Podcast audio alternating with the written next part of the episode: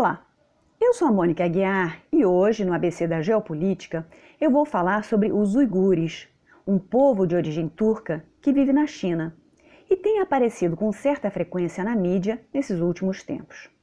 Mas, para isso, eu preciso explicar a geografia e a história de uma região da Ásia Central chamada Turquistão.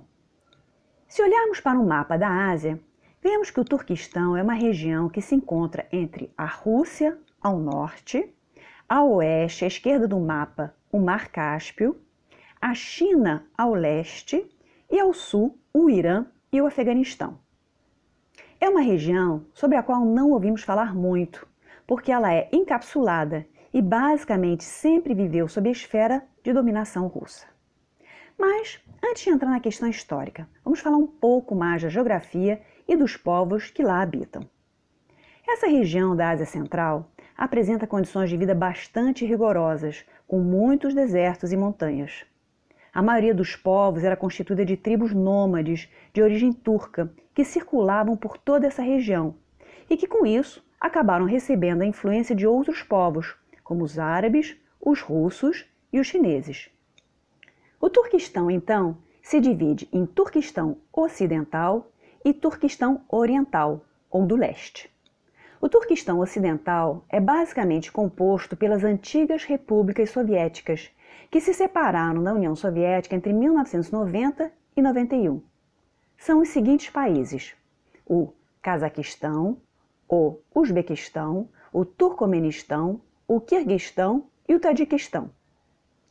Como esses povos se movimentavam muito e as fronteiras entre as repúblicas foi decidida de forma meio aleatória pelos soviéticos, nenhum país tem apenas uma etnia, mas várias, com a etnia majoritária designada no nome. Então, no Cazaquistão, há uma maioria de cazaques. No Uzbequistão, uma maioria de uzbeques.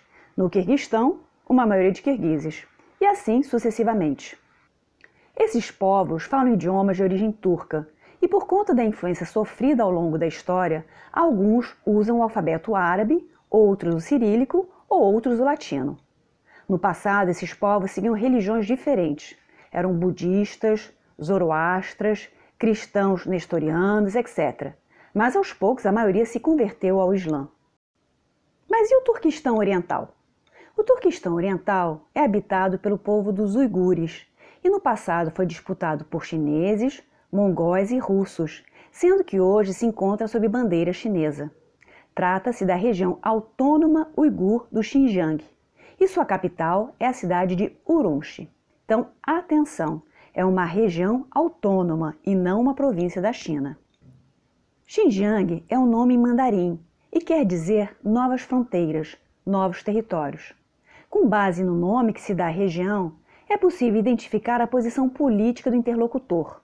Os uigures separatistas preferem usar o nome de Uiguristão ou Turquestão Oriental, embora isso seja mais uma invenção do século vinte, já que essa região só chegou a ser um estado em apenas duas ocasiões, e mesmo assim muito breves. O nome Xinjiang, embora omita o caráter turco dessa região, é o mais comumente usado pela mídia, mesmo quando ela critica o regime chinês. O Xinjiang é do tamanho do Irã e é rodeado por montanhas. Há dois grandes desertos, duas bacias bem abaixo do nível do mar e alguns oásis, onde se concentra a população. São essas condições geográficas complicadas que explicam o isolamento da região e a dificuldade em conquistá-la de forma permanente. Há cerca de treze etnias diferentes no território do Xinjiang.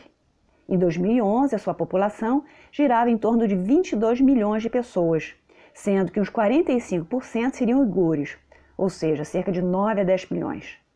Uns quinze por cento seriam etnias minoritárias, como os cazaques, quirguizes, russos, manchus, etcétera.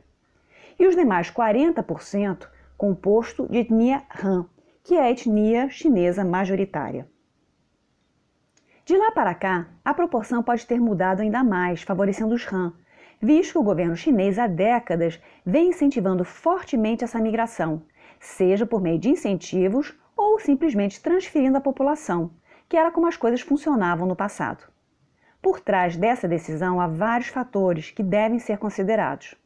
Em primeiro lugar, a distribuição demográfica dentro do país. A região é pouco habitada, num país com enorme contingente populacional e com áreas demograficamente muito densas, então faz sentido querer redistribuir a população. O outro fator é evidentemente político. Ao haver mais população Han no Xinjiang, ele passa a estar mais integrado aos valores chineses ou do Partido Comunista Chinês e diminui-se o risco do separatismo uigur. O terceiro fator é econômico. O Xinjiang é um território muito rico em recursos naturais. Estima-se que mais de um quarto das reservas de petróleo e gás da China estejam lá. O quarto fator é geográfico. A região faz fronteira com o resto da Ásia Central e se tornou a porta de saída para o grande projeto chinês do Belt and Road, que em português traduzimos como Cinturão e Rota, e que nada mais é do que uma versão turbinada da antiga Rota da Seda. Mas daqui a pouco eu volto a falar sobre isso. Essas características todas nos levam a mencionar rapidamente outra região autônoma, bem mais conhecida dos ocidentais, e que vive uma situação similar, o Tibete. O Tibete fica logo abaixo do Xinjiang, possui quase metade dos recursos minerais chineses, como ouro, carvão, lítio, e detém possivelmente a maior reserva de urânio do mundo. Além disso, o Tibete é importante em termos de segurança hídrica, pois é o maior reservatório de água fresca do mundo, depois dos dois polos, sendo também a nascente de vários rios importantes. Bom, já deu para sentir que não dá para abrir mão dessas duas regiões, né? Ainda por cima, quando se tem o desafio de alimentar um país de um bilhão e quatrocentos milhões de pessoas. Mas continuemos com a nossa história.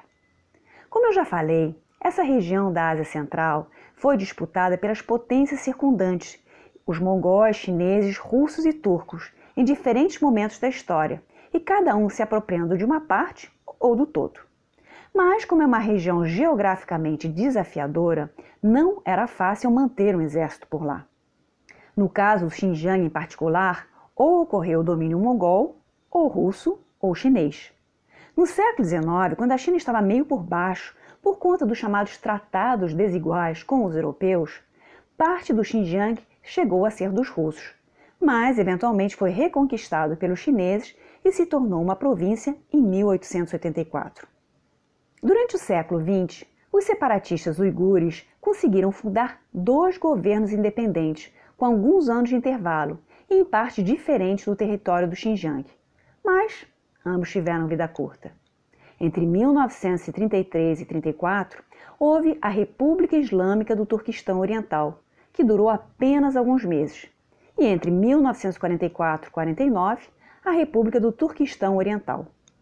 Esses dois movimentos foram liderados por intelectuais uigures pró-soviéticos, mas que usaram o Islã para ligar as várias etnias. Os soviéticos tinham interesse em incorporar a região, mas depois perceberam ser melhor ficar do lado do governo chinês e ajudá-lo a controlar os rebeldes. Na primeira ocasião, porque eles tinham um inimigo em comum, que eram os japoneses. E depois, em quarenta e nove, com a vitória da Revolução Maoísta, os dois regimes passaram a ter afinidades ideológicas e compartilhavam do objetivo de evitar o separatismo de todas aquelas etnias. No final das contas, ficou combinado um acerto de cavalheiros. A China ficou com o Xinjiang e o Tibete, e a União Soviética recebeu em troca alguns benefícios para explorar a região. Embora a situação no Xinjiang sempre tenha tido algum grau de tensão étnica, alguns fatos colaboraram para aumentar esse fenômeno. Voltemos no tempo. Vocês se lembram de que em mil novecentos e setenta e nove os soviéticos invadiram o Afeganistão para defender o governo comunista daquele país? Pois bem, a guerra entre a União Soviética e o Afeganistão acabou durando dez anos e foi meio que um Vietnã para a União Soviética, levando indiretamente à sua derrocada. Como naquele momento o mundo vivia em plena Guerra Fria, uma das formas de ajudar os rebeldes afegãos era armando-os para que eles lutassem uma guerra de guerrilha. Isso mesmo que eles fossem fundamentalistas islâmicos, os chamados Mujahidin. Muitos países ajudaram esses combatentes, os Estados Unidos, o Irã, o Paquistão e também a China, que naquele período andava estremecida com a União Soviética. Bom, no final das contas, a União Soviética acabou se retirando do Afeganistão e entrando logo depois em colapso territorial. Entre mil novecentos e noventa e mil novecentos e noventa e um, quinze repúblicas soviéticas se independizaram, e entre elas o Tadjiquistão, o Quirguistão, o Cazaquistão, o Turcomenistão e o Uzbequistão. E aí, o pessoal do Xinjiang começou a se perguntar, bom, se eles podem ser independentes, por que a gente não? A relação entre o governo comunista e a minoria uigur sempre foi tensa, e durante a Revolução Cultural Chinesa de mil novecentos e sessenta e seis a setenta e seis, a coisa ficou ainda mais difícil. Muitas mesquitas foram fechadas, não era possível ser educado em idioma uigur. Os imãs eram presos, as mulheres proibidas de usar o hijab, que é aquele lenço mais simples, e até a culinária local foi visada. Essa perseguição se deu contra todas as religiões, budismo inclusive. Nos anos oitenta, com as reformas econômicas de Deng Xiaoping, passou-se a acreditar que o desenvolvimento econômico seria suficiente para acalmar as tensões, sem tanta necessidade de repressão política. Mas aí veio o bonde da história atrapalhando os planos, o colapso da União Soviética e o onze de setembro. A partir daí, surgiram várias organizações separatistas, algumas pacíficas, outras advocando a violência, umas querendo a independência, já outras defendendo a permanência na China, com reconhecimento cultural. Vou nomear alguns desses grupos. A Organização para a Libertação do Turquestão Oriental, o Partido Islâmico de Alá do Turquestão Oriental, a Organização para a Libertação Uigur, o Comitê Internacional para o Turquestão Oriental, etc, et cetera. Então, já nos anos noventa, começam a acontecer atentados no Xinjiang com muitas explosões, mortos e feridos. E a partir de dois mil e oito, a situação vai se radicalizando. A maioria dos ataques ficou restrita ao território do Xinjiang e também aconteceram no Tibete, mas outros ocorreram em lugares mais centrais. Em dois mil e treze, por exemplo, em Pequim, na Praça Tiananmen, um carro avançou sobre a multidão e depois explodiu, causando mortos e feridos. Esse ataque acabou sendo reivindicado por um grupo extremista, o Movimento Islâmico do Turquestão Oriental, cuja sigla em inglês é E T I M, East Turkestan Islamic Movement. Essa organização é considerada terrorista tanto pelos americanos quanto pela União Europeia e aparentemente mantém laços com Al-Qaeda e com os talibãs. Em dois mil e quatorze aconteceu um outro ataque, desta vez numa estação de trem ao sul do país, na província do Yunnan. Um grupo de terroristas armados de facas saiu atacando os passageiros a esmo e acabou matando cerca de trinta pessoas e ferindo mais de cem. Embora nenhum grupo tenha reivindicado o ataque, ele foi atribuído a separatistas uigures.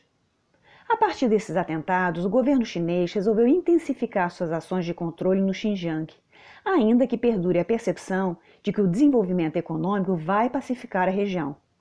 Só para vocês terem uma ideia, entre dois mil e quatro e dois mil e nove, o P I B do Xinjiang dobrou e continua crescendo a um ritmo superior ao do resto da China. Então, a região se desenvolveu muito, embora ainda não se compare à costa chinesa. Também foram implementadas algumas políticas afirmativas para ajudar os uigures a terem mais acesso a uma educação universitária e assim conseguir se inserir melhor no mercado de trabalho. Mas, na prática, muitos uigures, por não dominarem o mandarim, são cidadãos de segunda categoria, exercendo tarefas com menor remuneração, enquanto os chineses da etnia Han, mais bem preparados, têm melhores salários. Então, parte da tensão no Xinjiang também pode ser atribuída à desigualdade econômica. Por outro lado, algumas medidas que controlaram o acesso dos uigures à sua religião e tradições culturais caíram muito mal. Os muçulmanos precisam ter mais de dezoito anos para frequentar a mesquita e precisam estar registrados na polícia. Há uma lista de nomes islâmicos que os pais são proibidos de dar aos seus filhos. Outra medida controversa é aquela em que as famílias uigures são obrigadas a receber um funcionário público Han.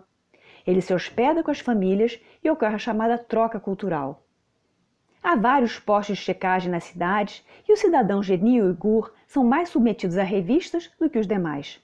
Para alguns analistas, essa política acaba reforçando os estereótipos racistas, sendo quase um apartheid. O terrorismo é sem dúvida alguma um flagelo. E é natural que a China tente controlar seus extremistas. Mas a grande questão é, até que ponto essa mão pesada do governo funciona? A curto prazo, essa política pode até ser efetiva, mas a longo prazo pode acabar alimentando mais ressentimento e gerando o efeito inverso. Toda essa discussão nos leva a comentar as acusações mais recentes contra os direitos humanos na China. Em novembro de dois mil e dezenove, o New York Times publicou mais de quatrocentas páginas de documentos internos vazados das autoridades do Xinjiang, falando sobre o projeto de reeducação das minorias rebeldes. A ONU estima que cerca de um milhão de pessoas, mas pode ser o dobro, tenham sido colocadas em campos de reeducação. Os ocidentais consideram esses campos como sendo análogos aos de concentração, visto que as pessoas que estão lá não passaram por um julgamento e foram colocadas lá com base na decisão arbitrária da polícia ou de um oficial do governo. Os motivos têm a ver com a sua etnia e maior ou menor adesão à religião. O governo chinês alega que seu problema não é com os muçulmanos, e sim com os radicais, e mostram que a etnia Hui, que também é muçulmana, está bem integrada à cultura dominante e não é alvo de perseguições. A questão é que os Hui são fisicamente muito parecidos com os Han e falam mandarim, ao invés de ter um idioma nativo. Mas enfim, voltando aos campos. Há denúncias de que em alguns deles ocorre mais do que reeducação, havendo relatos de tortura psicológica e até física. Como há cerca de nove milhões de uigures no Xinjiang, isso significa que toda a família tem pelo menos um membro ou algum conhecido detido nessas condições. O regime chinês pretende se preservar daquilo que chama dos três males: o terrorismo, o separatismo e o extremismo religioso. Mas o que as organizações de direitos humanos ocidentais levantam é que o regime vê esses três elementos como sendo indissociáveis no Xinjiang, e isso não é necessariamente verdade. Uma pessoa pode ser religiosa e não necessariamente ser extremista ou a favor da independência, e assim por diante. Ao tratar a todos como presumidos culpados, o regime pode estar jogando mais lenha na fogueira, estimulando o conflito. Todas as repúblicas da Ásia Central temem o separatismo de suas minorias, e alguns países têm colaborado com o regime chinês no sentido de prender e deportar os cidadãos que julgam perigosos. Muitos dos ativistas uigures são, hoje em dia, condenados à morte no Xinjiang. E qual a posição do mundo islâmico a esse respeito? Não há uma única posição, mas países como Arábia Saudita, Paquistão, Jordânia, que têm forte relação econômica com a China, preferem fazer vista grossa sobre essa questão. Já a Turquia tem uma visão mais crítica. E agora, para fechar essa discussão, precisamos entender outras motivações chinesas e internacionais em torno do Xinjiang. Isso me leva a retornar ao projeto Belt and Road, ou Nova Rota da Seda, que eu citei no início desse episódio.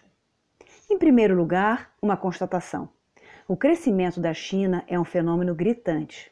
Só para vocês terem uma ideia, nos anos noventa, a economia chinesa representava cinco por cento do P I B mundial. Agora, essa proporção é de vinte por cento.